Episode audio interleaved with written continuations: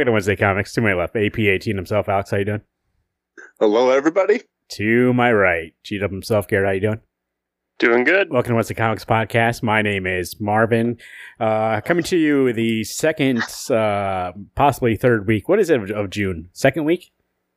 Second full week. Second full week. Yeah. The 14th day, 14th and 15th. Uh, comics coming out this week. DC on 14th. I think Saga actually does come out on the 14th, bros. Uh, because the la- the the, uh, the I told you guys that one issue came out, and the next one came out on the, on the 14th too. I mean, on the Tuesday too. Huh. Uh, maybe it's just digitally it comes out Tuesdays, but it, something happened and it came out early. But, anyways, uh, talking about the comics coming out this week and uh, and uh, some other things. Uh, book club book and uh, all our we'll finish our All Star Superman talk issues number six through twelve. Uh, but before we get there, obviously, as we always do, uh, there's a little uh, entertainment that we have to talk about. Entertainment Tonight gets underway from Hollywood for September 14th, 1981.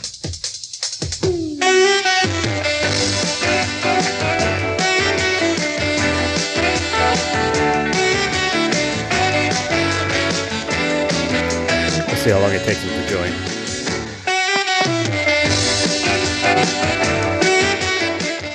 There he is, our entertainment correspondent out of uh, Minneapolis, Minnesota. Corey, how you doing? Good. Why can I barely hear you? Oh, can you really hear me? Hold on. Wait. How about now? How about now? That's we can much hear we can hear yeah. you just fine. You sound might need fine. to turn the speaker on your phone. Now, are you trying to do FaceTime, or are you just keeping that off? Do you Oh want no, the no, just on? just audio. I don't need to see. We don't we don't want to see your mug, man. Okay, you're just missing out here. I just set up. I was on a phone call earlier, and I had to set up a emoji. And if you don't know what that is, Google it. I don't got time to tell you. wow, like you know, literally eight years late. I'm glad you now have a Bitmoji. I, I can't explain it to you guys. You just got to figure it out. I have a Bitmoji. That's different. What is this? This is like With if you want to do like a face thing, like when you're on a phone call and you want to make your face cartoonish. mm-hmm. You can customize it. Memoji. Yeah, You know about the Memoji. memojis? It's a memoji. Spell it. Spell it. M M I. E M Oh, M E M. so Excuse me. O J I. Oh, okay. Memoji. Jumanji. Memoji. Jumanji. Okay. Well, Corey, I called you tonight. Uh, obviously, you're in the entertainment capital of the world, Minneapolis, and um, uh, I called you to ask you: Have you watched the uh, Miss Marvel on Disney Plus? I did watch Miss Marvel. Now, on no Disney spoilers because your brother has not, and Alex has not. Uh, What I have. losers. I have because I know we got to keep up with entertainment because hashtag SOS1 keeps up with entertainment, and I, I I need to talk to this guy. Well, what do you think? What do you think about that first episode? I was pleasantly surprised. I had no expectations whatsoever, which usually helps you in most cases when it comes to anything. And there was parts of it that I, I came out of that experience, that 45 minutes, enjoying it. I'm like, this was fun. I had a good time, and that's all you can really ask for. So, I don't know. That's just how I felt. Now, the show I watched before that, you know, Obi Mid Kenobi, on the Oh my hand, god, you fucking loser. Now, listen, before we get to the Obi Wan, I will let you know I also enjoyed Miss Marvel, and I thought it too was fun. Uh, it's it's quick in and out. The origin yeah, of her powers is uh, very nicely done. I felt like, and I thought it did a lot to make you uh, connect with that character, uh, Kamala Khan, right. and kind of actually enjoy that, like the style that it's going to be in.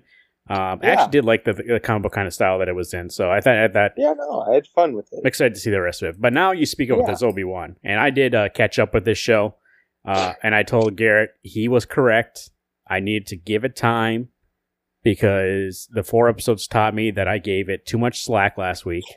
That it is worse than I thought, and especially this most latest episode. See, the for the force wanted you to cut out. like if this latest episode, if I was in the uh, the uh, trash compactor, I would just say push that button. Let's go. You know, let me in. Let it close in on my soul. Just let me in this thing right now. I, I, this thing, uh, Yeah. once I keep thinking back and forth of being like, they literally were like, with these characters, we can't really do anything major. So let's just do something that really has no consequence whatsoever. And it's like they're going to rescue Leia. I don't care about spoilers. They're going to go rescue Leia. Obi Wan also is in danger. There's multiple times you're like, oh, they like they make it seem like Obi Wan's going to die or Leia's going to die. They're not going to die. Like I know. Why? Why haven't we created some new characters?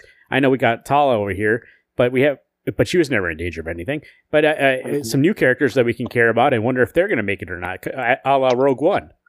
Uh, and uh, it's uh, it not only it's it, you know what it, it's the biggest offense of this show, and then we can uh, talk about it a little bit more, and then we'll can I can I guess what you're gonna say? go ahead.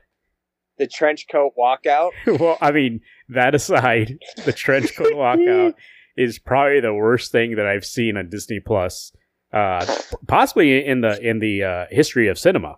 But um, I was to say, for a show that costs a lot of money, you don't see it on screen. A lot of sets seem empty. There's not a lot of extras around. There's not a lot of props around. It seems like a lot of them are just like in empty rooms. Like when in episode two, when he go he meets Kumail, it's like an empty room with a table in it. And then I What are kept you noticing, talking about? When Tala has to go through the security checkpoint, they just took that from the airport. It was total budget. Yeah, and that's and then when they're running across the rooftops, I'm like, this literally is like they're doing this against a, a painted background, or I guess their new screen thing. But still, like there's like no no kind of like, and then when they show the alleys in that same scene too, like nothing. It's like it feels like it doesn't even feel like it's a living city. Um, and then Alex, I got to show you this clip. I, uh, remind me to send you this goddamn clip because the whole time I was like. I was off the hinge on how this makes no sense whatsoever. And I was like, I bet you anything if Alex saw this, his eyeballs would explode in the back of his head like Vecna's fucking trying to take this guy. And uh, because they literally get to this uh, checkpoint in episode three and they there's like this laser barrier, right? And uh, it's like a stormtroopers like fight them. so Oh like God. so Obi Wan it kills all the stormtroopers and then goes up to the gate. And you think one, two things. One, I'm like, okay, they're gonna go around the gate because clearly you can see there's enough room to go around the gate. And then he starts to try to turn off the gate. And I'm like, okay, he's turning off the gate because he wants to take the car through it, right? So he shuts off the gate, and then they walk forward. And I'm like, what the fuck? You could have walked around. It won't work. It won't work. It won't. Yeah, he's like, it, it won't work. And he's like, he can't try and get it off. And so he just like shoots it and then like powers down. And then they clearly show a shot of them walking towards the camera from the other side. And there's so much room to go around it. It, it literally is like if uh, on a road, if we just block like the middle and you could be like, okay, just go on the side here, on the sidewalk. I don't know what the fuck you're trying to do here. I, I, I was so fucking like, that's the number one thing is that it, it makes you have to like suspend your disbelief so much to think that this is like I understand maybe he's a little shaken up, but the guy didn't like lose IQ points since re- since Return of the Revenge of the Sith. All right, he may not have may not have to lose his force powers and not be the best fighter, but he's not dumb all of a sudden. But they make him super dumb in this show. But dude, he can cut up sirloin steak like nobody's business. You know, he does it every day. For whatever steak. But I You know, will say, Corey, wonton steak. and I will apologize to the audience. I'll apologize to Corey uh, because Corey was super hyped for Stranger Things season four, and I said no interest, do not give a shit. And uh, I said it to my audience, like, oh, I think I'm done with it. I don't even have like, I, I don't even, I don't even really technically have uh, Netflix anymore. Uh, and then uh, it came out, and I was like, God, I gotta watch this shit. So then I, uh, I said, Hey, um, uh, mother, uh, you know, I gave you my uh, Paramount Plus. You want to give me that Netflix? And she said, okay. So I got on there and I watched episode one. Fantastic, as I was saying last week. Finished the whole uh, first part. And once again, no spoilers. Alex isn't done. But uh, fantastic. Probably the best thing that Netflix has ever put out.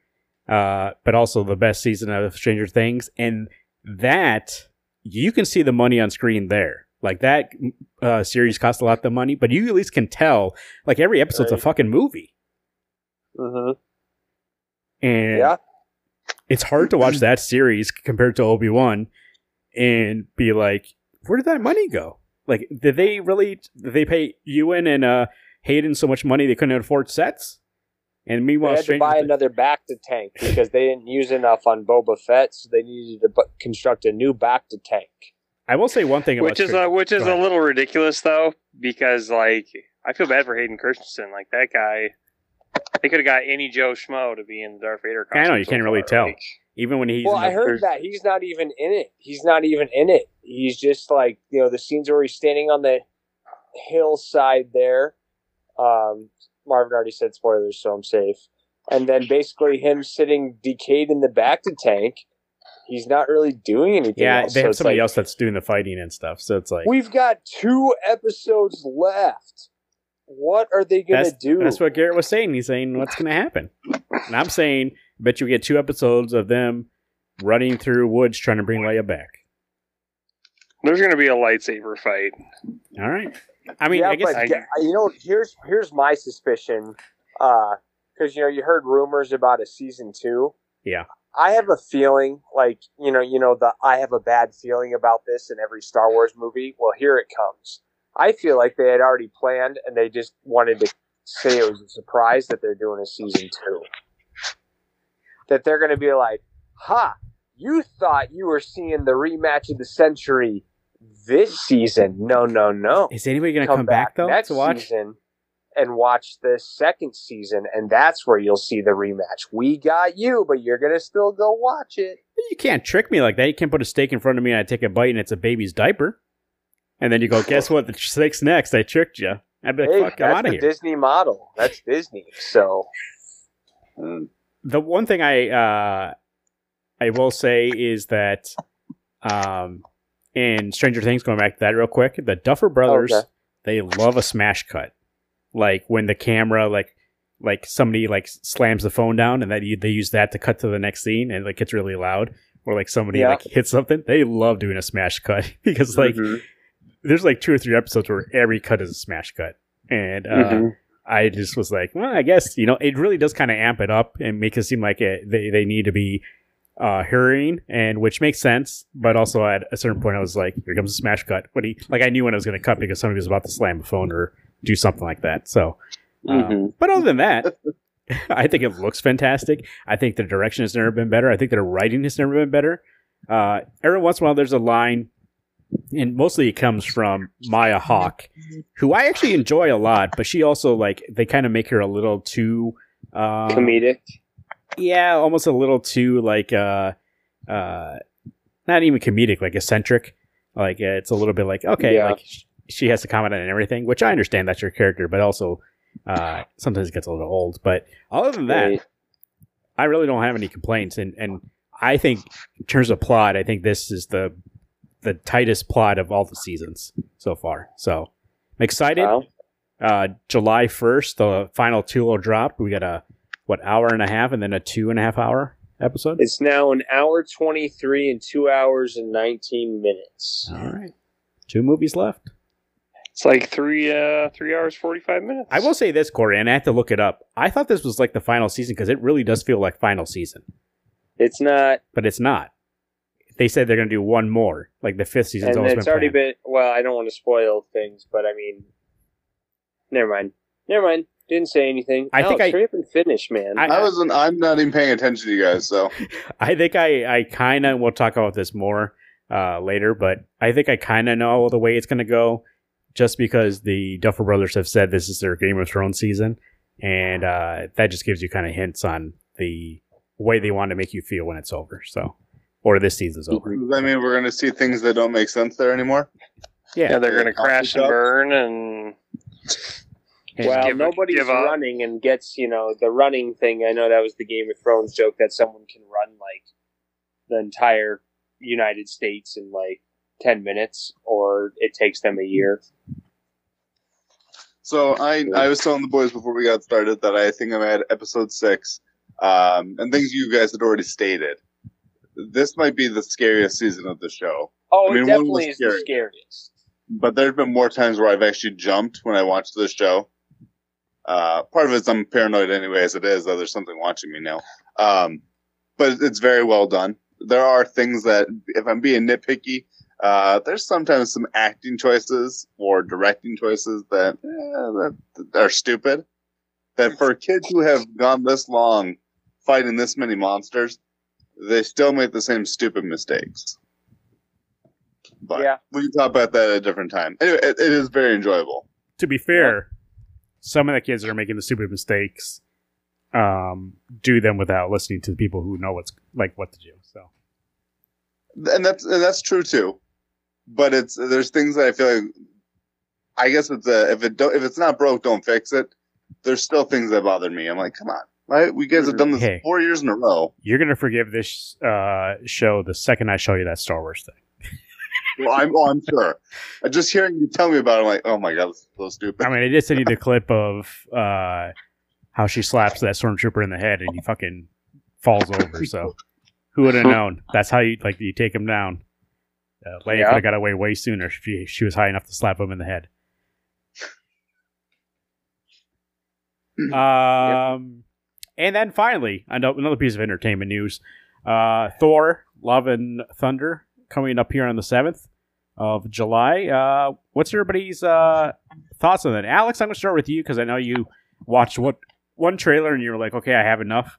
Uh, what's your thoughts on going into this uh, movie?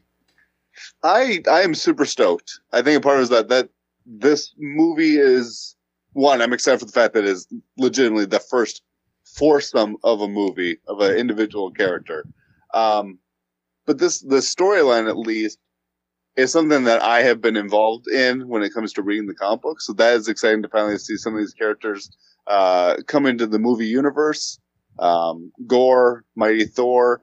That's the that's like the jumping on point that I came into on Thor. So I am excited to see those characters. Garrett? Uh, yeah. I mean, I'm super excited. I'm, uh, you know, we all read the Jane Foster storyline, so uh, I'm excited to see how they uh, adapt that, and uh, may uh, may or may not be getting that that fucking cool AMC uh, theater popcorn bucket, uh, courtesy of hashtag Guest Host One here. Uh, Yeah, soon. I mean, so, I love, and, you know, I'm gonna go into the trenches, guys. I'm going into five o'clock traffic for a thirty dollar fucking popcorn tin. So- but but Call it's me- Mjolnir, call me, uh, it's Mew Mew. You got to get it. It's what? Mew Mew. What Darcy calls the hammer. Darcy. Kat Denning. Wow, some Marvel fan. All credibility out the window. He doesn't even know who Mew Mew is. Um, but I'm actually uh, most excited for Gorr the God Butcher. Christian Bale, one of my favorite actors, playing Gorr. Let's fucking go. Yeah. Are you waiting for me? Are you waiting for me? Uh, Corey, what do you think? No, yeah. I'm excited. You know, I just I liked Ragnarok, so let's hope they can capture that magic twice. Because what I would really not like is if this becomes a try hard just to kind of mimic uh, jokes in the capacity of uh, Ragnarok. But I feel like Taika's really good, so I still feel like that we'll have a strong chance of that. So I'm really excited. uh, uh, uh, podcast listeners here, real quick. Uh, you got the bear with us a second here. Alex, look at your phone. I'm going to show you the clip of this uh, Star Wars thing so people can get your live reaction to. Uh, Let me pull it up so I can actually watch it because I'm not. Are you doing it on your screen or what?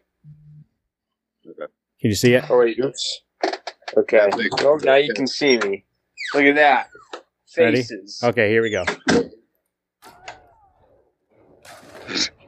Why did Obi-Wan do this in episode 3? It's an extremely mild. let's shut off that guy. You just need the visual, anyways. Here's Obi Wan trying to shut off the gate. So you think maybe he's going to drive this fucking car through it, right? As you would. Okay. Doesn't work. He says, "Okay, back up. I'll shoot this shit." And he says, "No, we're just going to walk through it." Look at what the fuck. Why not just go around? Look at this. Look at look at, Look at his face. And I then- can't get around. And then when they, Look at that hill there. Just That's a climb tall- over Oh. the machine. it's even worse. What you should think, well, maybe there's like rocks there or something. But when they cut over here, you clearly see it's flat, and they could have went that way. oh my god! And it's like I thought he was breaking it because he was trying to take this guy and. s- But also, why wouldn't you take this rather than running? He likes to waste energy. And Alright. can he force jump too? I mean, come on. Yeah, Yeah, you know. Aim for the bushes. If only that, at least that would be entertaining. All right. Uh, Corey, you got like uh, some more time? You got to go. no, I got time. Okay, because uh, we're gonna bring back a classic, uh, classic in terms of uh, we did it three weeks ago, where uh, as part of the uh, co-host games, uh, now tied three to three. Alex at three Oh, and Garrett at three. Uh, Are you giving me the fucking time ringer now? No, I we're gonna, screwed we're over gonna the Alex game. last time. we are gonna play the ringer game again, uh, but I am gonna roll a d twenty, and I uh, Oh, since Alex yes. was the one who got the ringer last time, he gets to pick evens or odds. So, Odds all the time, every time. odds. He's gonna pick. Never tell me the odds unless they're odds. Garrett will get evens. So here we go. Why am I the only camera up? Because you're a loser. Okay, I got four. Four. That's even. So Garrett, you get to choose if you want Corey to answer your questions or you'll answer your own. Oh no, I'll answer my own damn questions. Yeah. I'm just gonna have Corey. Fuck you, Garrett. I will. I will graciously give Corey to Alex. I know he needs uh, Corey's help. So And I'm so excited to see you these coming weeks. but I will you. say this, Alex. hey man, I will say this, Alex. I am going to give you uh, a, a little bit of help. Uh, he's you, already getting Corey. What the fuck? I, I don't think that, whether that be help or not help. I don't know. I guess we're just assuming Corey won't know what this is. But Well, that was geography, okay? Give me a category I'm good at. well, that's what I was going to say. You know what the sad thing is? Last week we had entertainment, and Garrett and I both sucked. It What was is the hardcore question? entertainment. Well, that's what I was going to say. Before Alex, you can pick the category: arts, science, entertainment, geography, history, or general Oh, questions. for- Ooh. So am I'm I gonna pick first? fucking science. But I'm not pick. I can't choose the answer. Now you don't get to Uh, answer whatsoever, but you can want to pick one for Corey. Science, science, science, science. No, I'm gonna do entertainment for Corey. He's in the capital right so there. four questions each. A tiebreaker I have just in case. Entertainment, Alex says. So let's get it- ready with the first question here. Actually, hold on before I get to that. Um, God damn, I closed it already. Book club. Hold on, wait. I, I need to hear this again. Whoa. Sounded like a, a raptor. Speaking of which, sorry, did you go see Dominion? Yes, Did. I did. How was it? I thought it was okay. It was better than Fallen Kingdom. Agreed. Um, the more I thought, when I told Garrett, I, oh, excuse me. I came off there really hype, but I feel like I am now ranking it at third to last, behind Jurassic Park three, before Lost World. So I go Jurassic World. I mean Jurassic Park, Jurassic World, Jurassic Park three, Dominion, Lost World, Fallen Kingdom. Okay. That's actually pretty Well, good. Yeah. We'll talk about that off That's the why when I air. put my list out without even having seen it. So We'll talk about that Yeah. off the air, but there's no way the Jurassic World is number two. Oh, for sure it is. What will I, take I number really two? enjoyed Jurassic World. Jurassic World is good, dude. Here we go. Entertainment a lot of first question. Uh, actually, uh, uh, uh, Garrett, I'll give you a little heads up here too. I'll give you a little chance. Yeah. Do you want to answer questions first, or do you want Corey get the first question? Mm, Yeah, you scared. You scared. Run away. I'll go first. All right. What was the name of Eddie Murphy's character in the 1984 film Beverly Hills Cop? Easy. Um, I've not Jim. even seen the movies, and I know Jim. Jim. Final James. answer: Final answer. I've never seen it. so. Axel Foley. Axel Foley. Uh, Oh, I thought you were going to give me a chance to steal. No, there's no. No, Steve. No. One or the other. Corey, here's your question: Ooh. Who does the voiceover for Dory in Finding Nemo and Finding Dory? Oh, for You, you asked me. Yeah, that's your question. Her name is Ellen DeGeneres. DeGeneres. Ellen DeGeneres, correct. One correct there. You go. for fuck. Uh, Garrett, here you go. Other than boxing, what does Maggie Fitzgerald do for a living in Million Dollar Baby? Um, she uh is a waitress. She is a waitress, he says. She is a waitress. Thank you. There you go. The movies Black Hawk Down, Blade Runner, and Gladiator were all directed by who, Corey? Oh, for Ridley Scott. Ridley Scott, that is correct. Corey, I'm glad you're on my team Right? yeah, it's bullshit. Garrett? because I'd be, I'd be suck, Derek, I would have no, been no, the no. first you one. gave me away. Yeah, I was going to say, you got to choose who went first. These would have been your questions. That's, well, I'm, I'd be one for all right now. So Yeah, here we go. Here's your question, Garrett. What is Jane Fonda's middle name? Fucking. I don't know. Final answer. Fucking. Honda. That's good. Uh, Seymour. Seymour. Oh. Close. Jane Seymour Fonda. I like Jane fucking Fonda better. Garrett, here you go. I mean, uh, Corey, excuse me. Uh, what was Walt Disney's first feature-length animated film? I know that one. Steamboat Willie? Oh. Snow White and the Seven Dwarfs. Oh, damn. 1937. Uh, Garrett, Damn, you still got skin in the game. Get this one correct, and you will be tied with Corey. Um,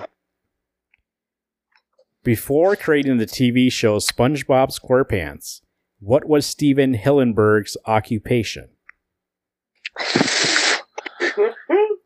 Uh, a dishwasher. Dishwasher. Is that your final answer? That's my final answer. Incorrect. Marine biologist. Ah. That's Yeah. Wow, what a, what a weird step back. Yeah. I mean, he made a Okay. shitload of money, but I was gonna say, yeah, he made more money doing SpongeBob probably. Uh, and finally, uh, Corey, uh, Bugs Bunny was a satirical interpretation of what actor?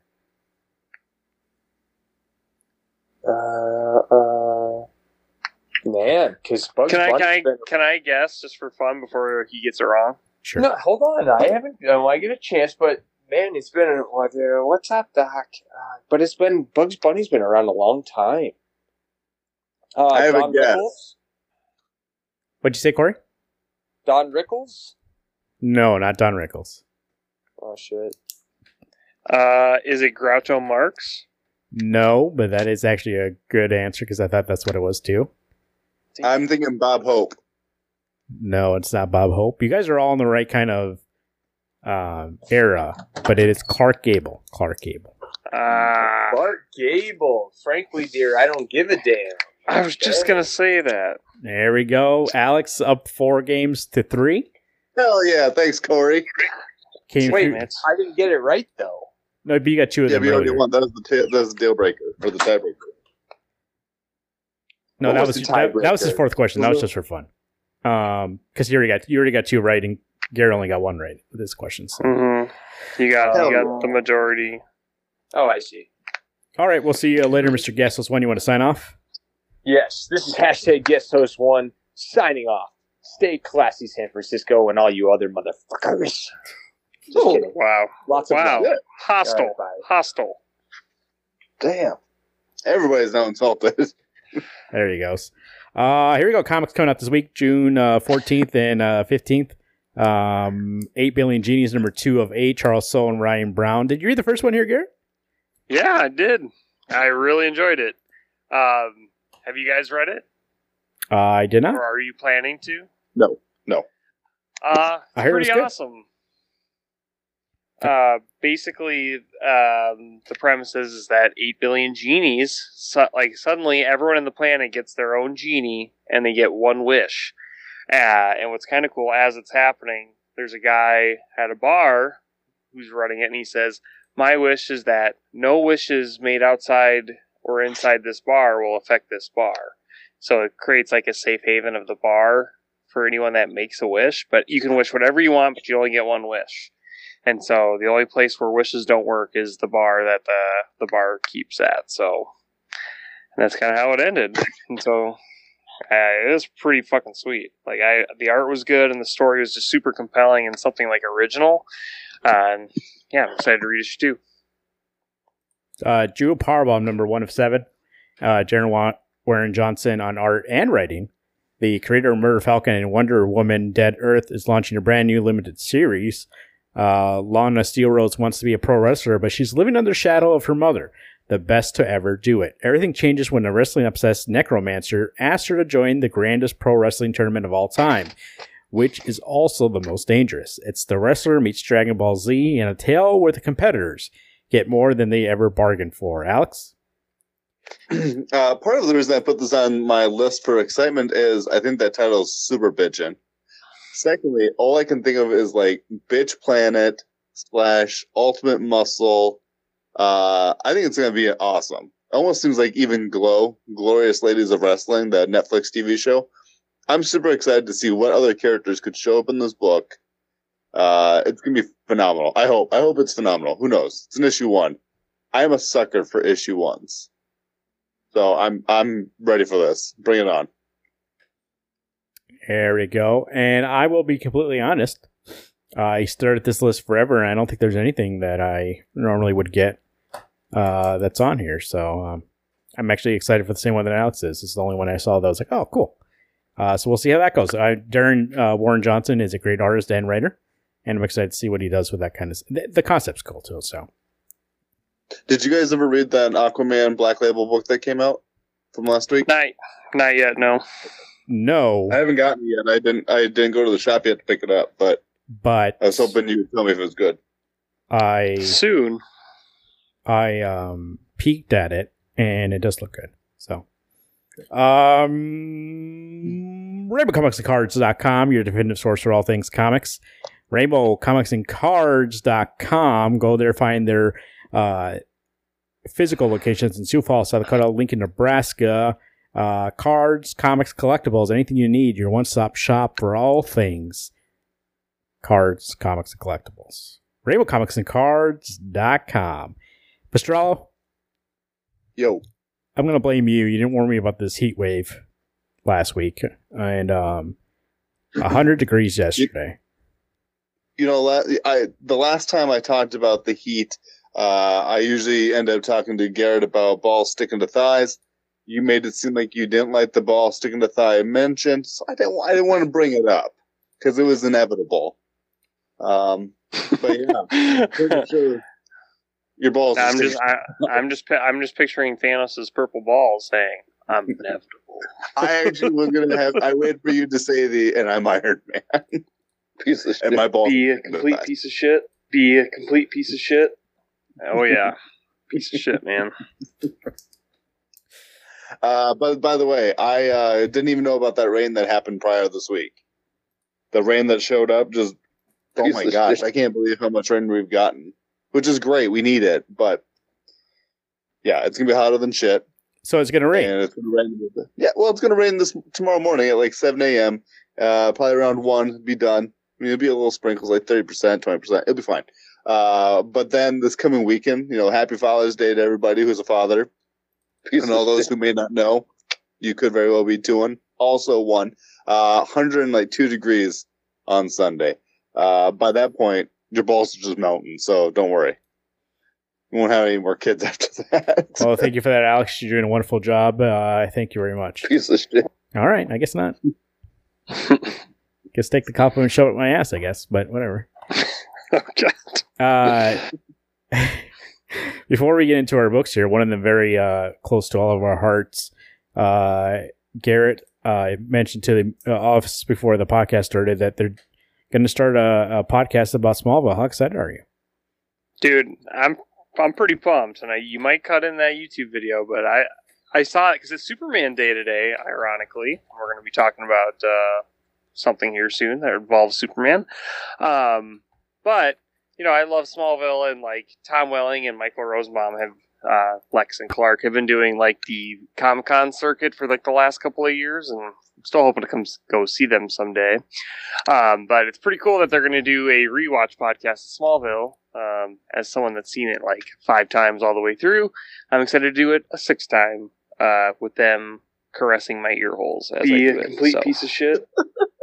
Yep, I will be a complete piece of shit and absorb that through my ears. And uh, when Garrett, when you ine- inevitably do see them at some sort of con, we can expect this reaction. America! America the beautiful! Oh, the home of the brave! Oh, yeah! yes! Woo! Woo! That muffled kind of yelling, that's when security is dragging you away. Mhm. They just got you in a uh, headlock. So, um, speaking of uh, Mr. Superman, and uh, uh, we uh, watched the watched read the last six issues of All Star Superman. Grant Morrison, Frank Quitely, uh, the uh, Eisner Award winning series uh, for ongoing series in 2006 as stated by the covers that the last six had.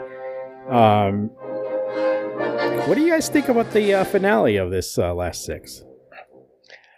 Um, beautiful, and like one of the reasons that I love comics. I mean, this again is just like refreshed my love for like reading trades and like reading complete stories that like um are actually good. Not saying that like a lot of city stuff's not good, but it's just going back to a classic time in comic books, reading the peak of uh of comics coming out of that time. You know, Grant Morrison. You know, and to get a Grant Morrison book that's not super confusing because that guy is like a modern day. Uh, oh, who's the guy that wrote uh, uh, Great Gatsby? Was it Fitzgerald? Scott F. Fitzgerald? Yeah, he, Grant Morrison's like a modern Fitzgerald because he is so descriptive in his language, but also can get like super not convoluted, but can get get carried away with his uh, his writing. But I thought in this, it's just done so well, and like especially when we get to the last issue uh, with you know it's very heavy uh, Clark, Superman, and Lex story. I'm just like fuck. You know, they always like nowadays every villain in comics is like made like an anti-hero. And I'm like, no, I don't want that anymore. I want a line drawn in the sand. Lex hates Superman, and Superman always thinks Lex could be more. Like that issue 12 is just perfect to me because I'm like, it's a freaking villain who knows what he wants and he has nothing to lose. And you know, you just don't get that nowadays. So it's just, it's such a good book. And like everything leading up to that, you know, it's very sad and heartwarming at the same time because he's got this character that's got so much pressure on him to make sure that the world is better off after he's gone. So it's fucking beautiful.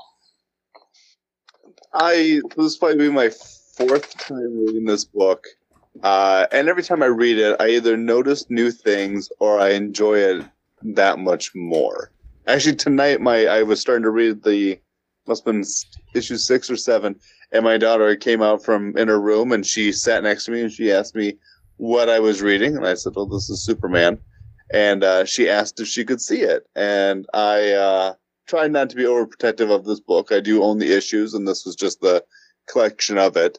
Um, but she looked through it and she paged through it and treated it nicely. And I thought, oh my gosh, my daughter likes comics. Now, obviously, this Hell could yeah. This could just be a fad. Uh, immediately went to wanted to tell Garrett about this because this is Superman, and even for Marvin, quintessential Superman. Uh, this book was phenomenal.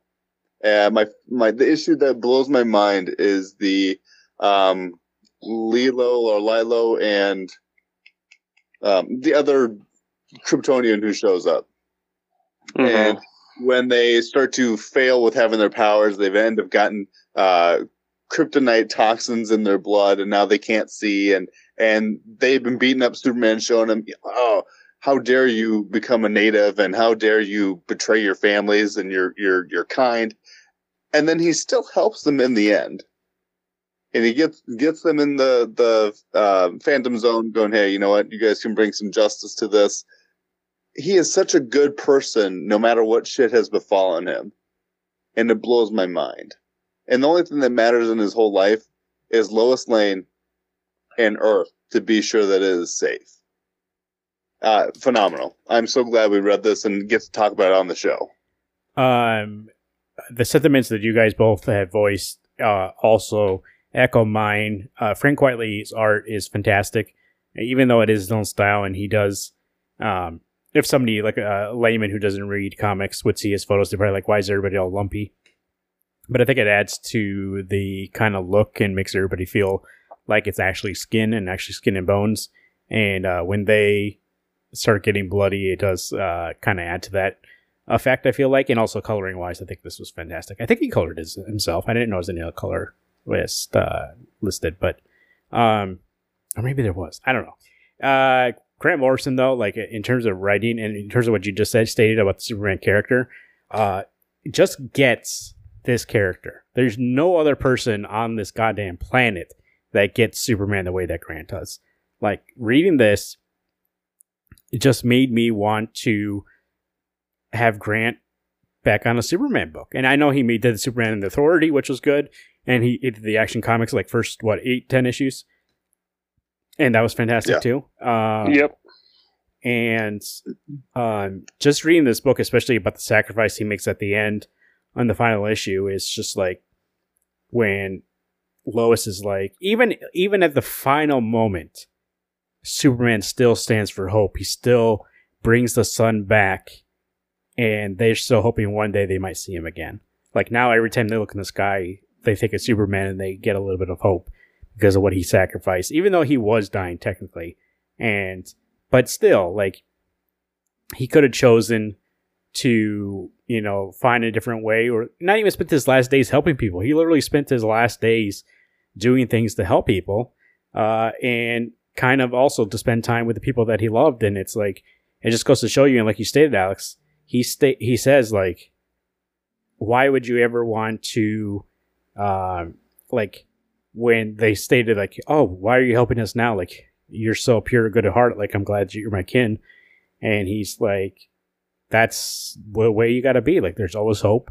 There's always something you got to do. And then especially when he died, and Jor El's talking to him, and you get that classic line which Man of Steel kind of used in their movie, and it's just a classic line. And it kind of epitomizes everything that Superman stands for when he's like, they'll stumble and they'll fall, but someday they'll join you in the sun. Uh, and that's why Superman's there. He's not there to lead. He's not there also to help them out of every situation. He's there to inspire. He's there to show them hope and show them how things can be done. It doesn't matter that this man has superhuman powers because the greatest things that he does does not require that. And sacrifice, uh, doing the right thing, justice, like these kind of things are stuff that people can do every day. And this character, Superman Kal-El, just like that's what he stands for, and he lives it every day. He doesn't just say- say with action. uh, Excuse me, with words. He does uh, follow through with action.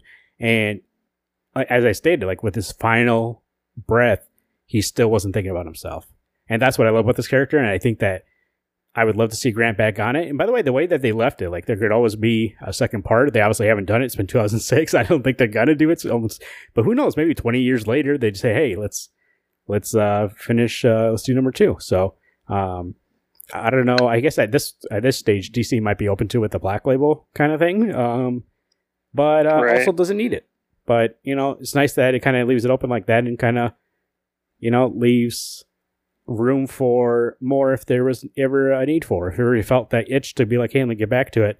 There's nobody I would trust more than Grant coming back in and, and, and Frank coming back and uh, revisiting this kind of story.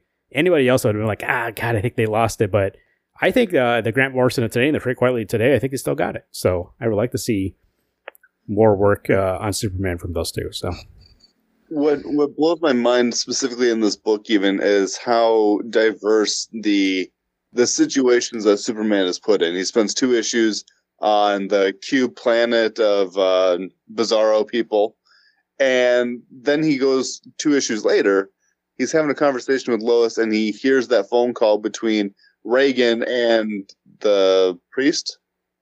I think the pastor and he tells her that I, you know, I'm on my way, but I got stuck in traffic. Well, it happened to be the train was going to come off the uh, the tracks, and so when Superman's talking to Lois, and he goes and finds Regan, who is now on top of a building, giving up life, throwing her phone off, and he goes, "You're worth it." And she turns and and and it ends happily. I mean, to know that he can go from fighting supers to just talking to a girl off the ledge, letting her know there's more to life and that you are worth it fan. I mean, just phenomenal combination of storytelling.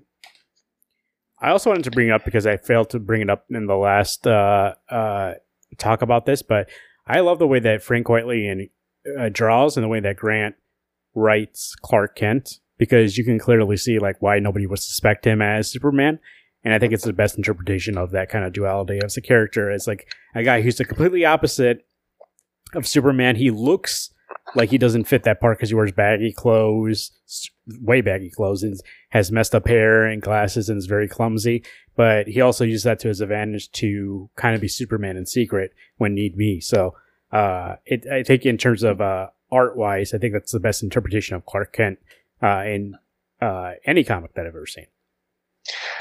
Um, I do love how comical Grant can be between the lines, though. Like how stupid people are that they can't realize that Clark is Superman. Like it's like blatantly obvious, and Lois is still like, "Superman, where's Clark? Where's Clark?" And he's just like, "Man, I've been trying to tell you this whole time. I am." It's like, "No, there's no way."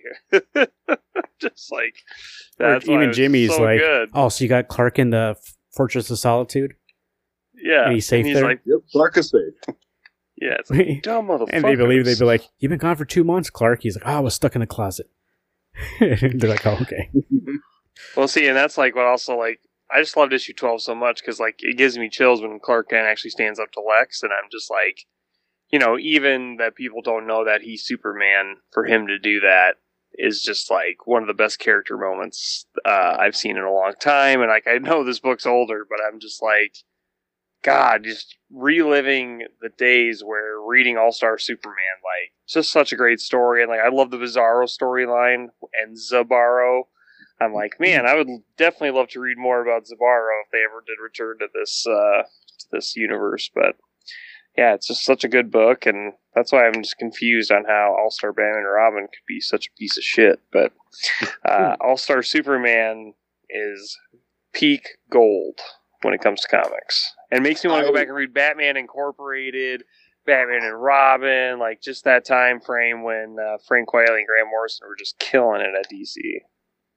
I the thing is, this book doesn't feel like it's almost twenty years old. It doesn't feel like this story is outdated. This is just a story throughout time. It can Yeah, be forty years from now, depending on where comic books are sitting then.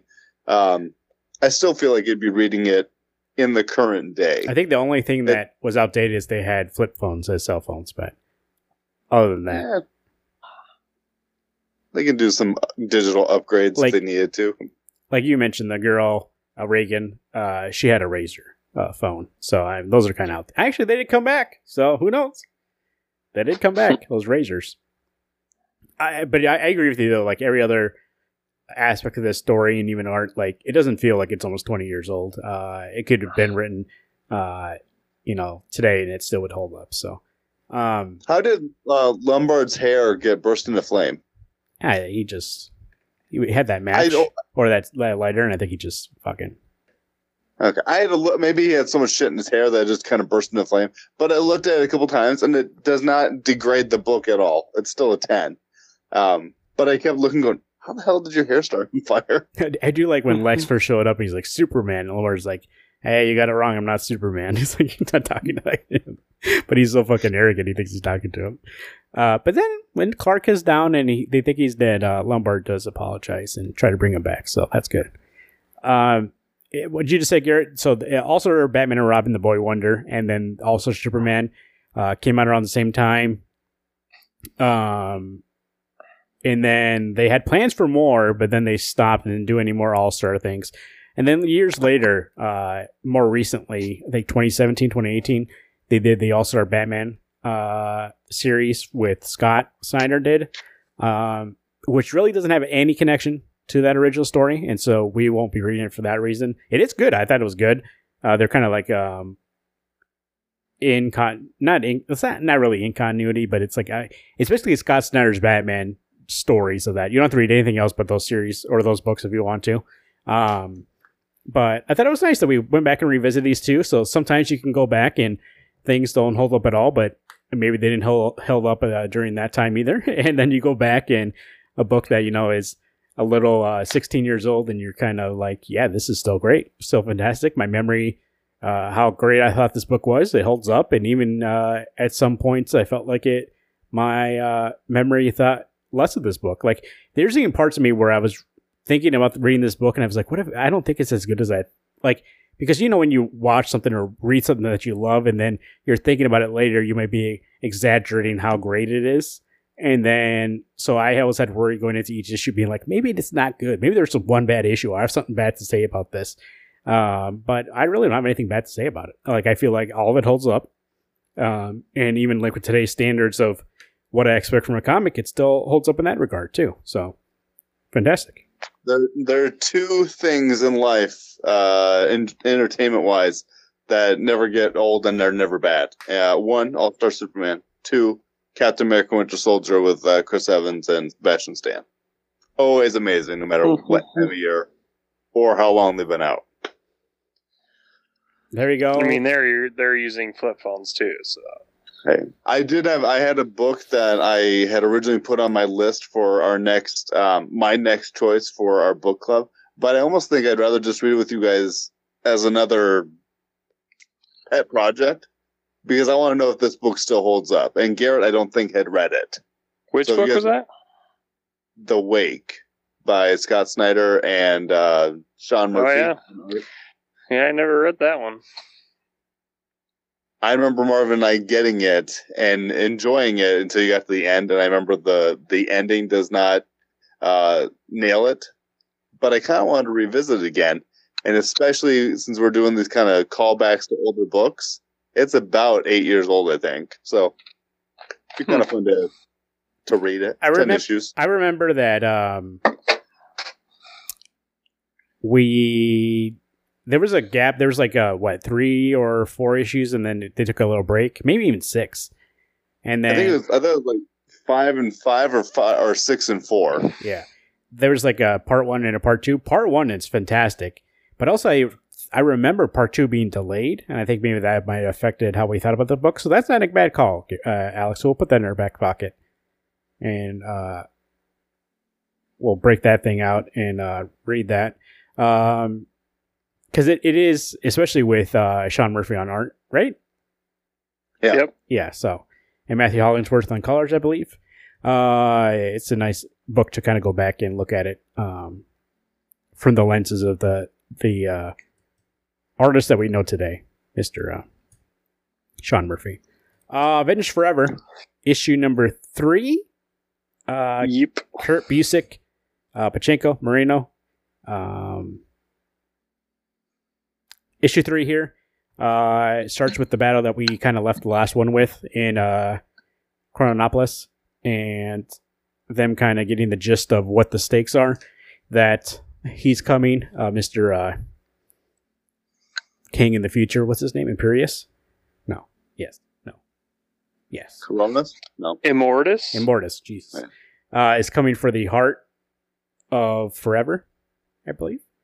Um, and if he gets that, he can alter time. Because really, and by the way, this touches a lot on the Loki show and the whole multi- multiverse that's going on in the MCU right now. Is that you can't really change time; it just breaks off another branch. And which, once again, I think this is that's why it's a good story that we're reading right now because obviously they- they've taken a lot of inspiration for the current MCU situation with what this kind of uh, entails. But basically, you can't change the past. If you change something in the past, all it does is break out uh, uh, another timeline that um, is like a variant version of that one. That's how you create the multiverse. And you have Kang, who Kang, who is okay with all these kind of multiverses, he said, "Let it happen. Come on, we're fucking man over here. Like whatever happens, happens. Live by your battles. If you lose, you win. You lose, whatever." But Immortus, since he was supposed to kill Rick Jones and failed at doing it, and that's not what's supposed to happen, he created another timeline. He can't live with himself that there's not just one timeline. He just wants to get one timeline down, and so he's going to go at the heart of forever to kind of use to get power to go back and rewrite that history and then actually kill Rick. Uh, and then meanwhile, the Avengers are protecting Rick. Um, Rick gets his powers back in this uh, episode. Episode, yes, issue. Um, does a little kick action, uh, and uh, kind of is really the first time the team gets together and fights like a team, and we kind of see a lot of their interaction. What, Alex? What do you think about this issue? Um, it was fine. I I don't know what my deal is. I don't know why I Lot can't words? quite get. There was too many fucking words. Yeah, I fell out on this one too. I was There is like, a lot of Geez, bick- this story is gonna make it twelve issues. Like I'm like, what? I can't see it getting to twelve. I'm very curious how it's gonna get there. Because like as the story is right now, I'm like, I could see maybe an issue or two left. But you know, I feel like the team building has, uh, you know, it's been kind of slow starting, but man, yeah, the words and like it just it took me like a half hour to read just this issue, and I was like, oh my god, like it's just monotonous. I got about halfway done with it, and I zoomed out of Hoopla for a moment to see how many more pages I had. I still had like ten left, and I thought, okay, I can do this. I can do this. Kept going through bubble after bubble after bubble. I thought, I I get you need to kind of describe what's going on. All these characters are still trying to get reacquainted with either past or present or future selves. Um, but I'm also at the point that it, it feels like Kurt doesn't trust the reader enough to to figure out what what has to happen. Feels like he has to write it out for me. It's like, no, I just I want to enjoy it. I like the characters. I liked even the the giant man and the yellow jacket and their different tanks, blah blah blah. But I'm just like, oh my gosh, I'm so tired from reading. I need to go to bed. So Yeah, there is a lot of retreading, like kind of like if you had never read this series before and you came in started at issue three, it's like it definitely catches you up on what's going on, and I kind of don't like that. It, it kind of feels like it's Um, almost writing this in Stan Lee style, where this could be anybody's first issue, where it kind of retells what's been going on. Um, I, I'm like, I I thought this I this was my favorite issue so far, but also I felt like uh, what you guys are saying is not invalid, and there were points of which um, I could tell being like, like I kept thinking in my head, I was like, Alex is not gonna like this issue uh, because of all that kind of stuff. Um, but I thought there were a couple like King I really like in this uh, series so far, especially in this issue. Um, but there's some other things that do bug me, like the way they refer to everybody just by initials, like YJ instead of saying Yellow Jacket. Um, or they, that's like saying legit instead of legitimate, which I am guilty of. Uh, but it's annoying. but also it's like they just really met each other, and he's calling him YJ, and it's like, is, it, is that actually what they said, or do they actually? Is the writer? Is Kurt doing that so that way you don't have to read Yellow Jacket every time? But I don't know. Um, but the, and there's some like classic Marvel stuff in here that like is a little outdated. I feel like, but I feel like it's intentional because that's the way Kirk wanted to write this, like Stan Lee style, which I've never been. You know, God love him for everything that he's created, but I've never been a fan of that Stan Lee style. Um, but I think the art's fantastic, and I thought this issue finally like got a plot out there and kind of really put this team together. And I will say, uh, the Captain America character in this, I'm excited to see where that goes. Um, as a Captain America fan, I think that uh, Pachinko, the art in this issue, it does a really good job of showing a Captain America who's very unsure of himself. Like you can tell by his face, and is very like timid and not sure if he has because that's a character who always believes that they're going to get the job done and there's always a better way. And he kind of seems like he doesn't really believe in that anymore, and uh, he's a little unsure of himself. And I, I'm excited to see where that goes in this kind of uh, you know world uh, changing kind of uh, situation. So. I'll give yeah, you I just really wish go ahead. that that uh, he would let the art tell more of the story. You know, it's just like so much heavy-handed narration and dialogue that it would. I don't. It, it seems like he's not going to lighten up the reins on what's. He's going to kind of keep the pace of what he's been doing so far. But man, it would really nice to let uh, Pacheco like have some time to flex uh, flex the art a little bit to tell the story. I will say this. I'll give you guys this. By issue six, if it's still like dragging like this, we can dip out and go to the next book, and I'll finish it myself.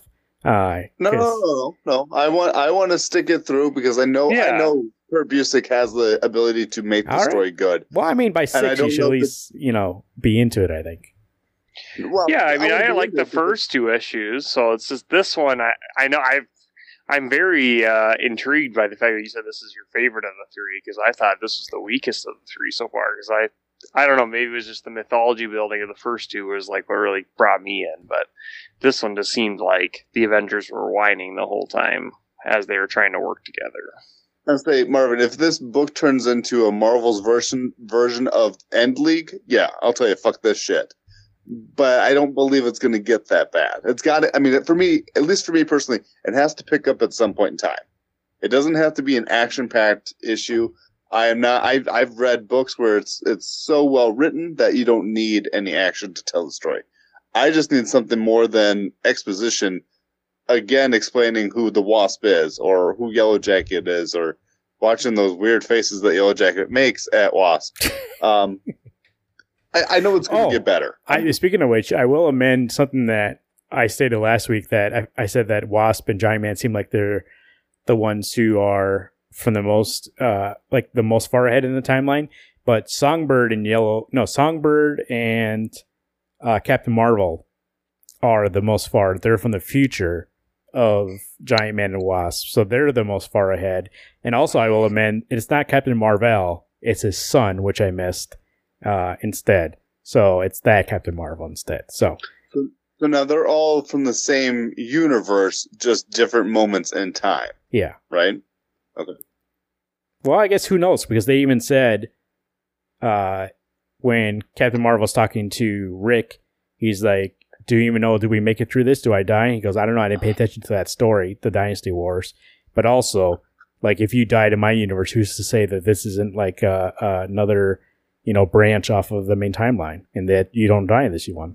So uh, they all just assume that they're from the same timeline, so that might become part of it too. So yeah that's from a different timeline. But um, I Yellow Jacket, I will agree, uh, biggest piece of shit. Like right away when Wasp was like, first off, we're not going to talk about a relationship, whatever. It gets clear about who Hank is the real Hank and what I owe you. And he's like, all right. He looks over at Songbird. He's like, there's other fish in the sea. I was like, ready. Like, oh, okay.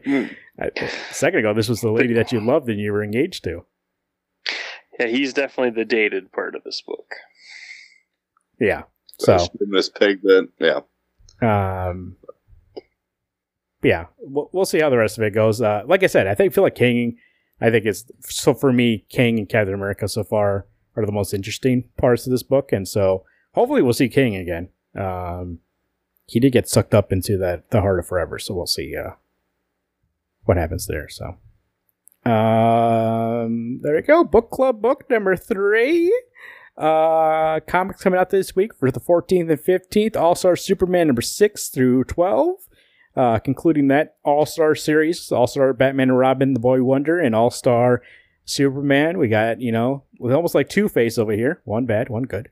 Um, and then our entertainment section with uh, hashtag guest host one about a couple of shows there and upcoming movie Thor, Love and Thunder, um, which uh, I'm excited for too on the 7th of July. We'll check out that piece and see. Um, I, you know what? I'm excited for that movie. Like that movie itself. I will say this about Doctor Strange. Going into Doctor Strange, I was excited for what that movie meant for like the whole story overall in MCU Phase Four. But Thor, Love and Thunder, I'm excited for that movie. So I think that speaks volumes about that uh, the director, the the concept, and those actors in that film. So um, I'm excited. Plus, also, it's not one that's kind of like Doctor Strange 2 had a lot of kind of like production hiccups with changing directors and writers and all that shit. So this is one that uh, has kind of been uh, focused the whole time. So we'll see how that goes. And a little bit of Guardians we might see. So Mm-hmm. you know, Chris Pratt coming in here with Jurassic Park Dominion, you know, getting the box office rolling. And then here it comes with Thor, Love and Thunder, another he's two hit wonders this uh this summer. Which I did see that Jurassic Park Dominion did make a lot of money. So whatever you think about that movie, uh like uh my wife's uh, coworker's son loves dinosaurs. Went to that movie, and his review was that it was boring. so Oh wow. he said there's no dinosaurs in it. There's a lot of these uh, kind of moth characters uh, instead. Uh, no. Did you see it? Should go watch. I went and saw it. Yeah, I saw it last uh, Thursday. Oh, I thought you were asking Corey how it was. Um, I asked Corey how it was. Oh, okay. I don't know. He said it was boring. I, I believe this kid that I've never met in my whole life. You know, that's I'm, I might be speaking to the next president of the United States over here. This kid's got it going. Huh. Let's not let's not go that far, Marvin. Mm. Gosh. And let's Corey not says forget. it's good. Ask Garrett. What does Garrett say? Does Let's he not like it? forget the second best Jurassic liked Park it. movie is Jurassic Park: Lost What is World. it on your list of six? My list. Oh, it would probably be pretty similar. I'd go Park, World. Uh, no, I think I would do just like Corey. Three, um, Dominion. Oh my god! Uh, what was it? The next Lost one then? World? Lost World, and then Fallen Fallen Kingdom. Kingdom. Fallen Kingdom's you, dead Nick, last. you you split three in Dominion. You flipped them over because I think your brother had it. hmm Dominion was third, I thought. No, third from last. So never mind. You're right. Same thing.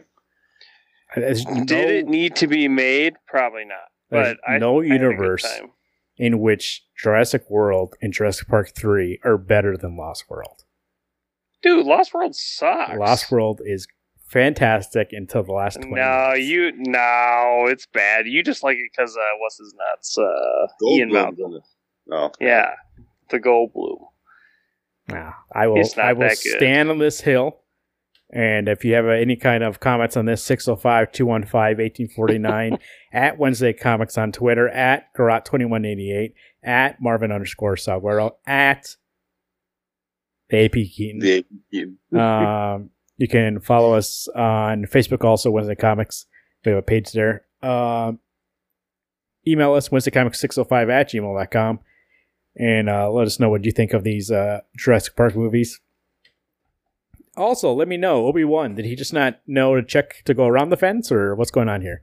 It was almost like, um, God, what's that movie where he's like trying to jump over the fence? Oh no, it was in that fucking, it's in the trailer, so I don't think it's a spoiler, but I saw that Massive Talent, uh, the unthinkable weight of massive talent with Nicolas Cage where he plays himself. And Yeah. they try to climb over that brick wall and they can't only one only Nick Cage can make it over and Pedro can't make it over. And he's like, just leave me. It's okay. And then they figured out that he could just walk around it and they make a joke about it. It was like that. Obi-Wan. um, at Wednesday Comics said that already, but let us know.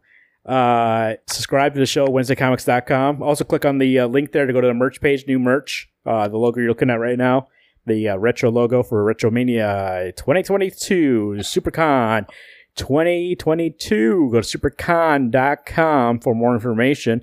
Also, visit our other sponsors, rootsoftheswampthing.com and Rabo Comics and Cards.com. Um, fantastic stuff, guys. Uh, nice, uh, jam packed episode. I think we got a lot of points out there, a lot of contention, a lot of hot takes, as Garrett said last week in this episode. so we'll see where that goes. Um, especially with this Jurassic Park. I'm not fucking kidding. The Lost World number two, right in that slot. Second from the bottom. I hear you. I hear you. And then it goes JP3, and then it's Lost World. And then it's F- Fallen Kingdom just because I haven't seen Dominion, so we'll see. Um, So yours literally are in order of how they came out. it got shittier as it went along, yes. no ways. No, yeah. When you see Dominion, you'll be like, oh, way better. Three is ab- only above uh, Jurassic World because of one scene when they're on the plane and they see the raptor and he goes, Alan. Alan. I.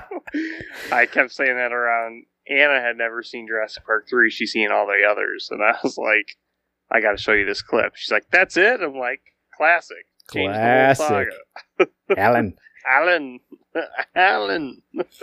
Who knows? I might have to add it to my repertoire of uh, sounds here. So, uh, for Wednesday Comics, I am Marvin. I'm Alex. I'm Garrett. Hey everyone, stay cool. Keep those balls cooler. Keep turning those pages. Alan.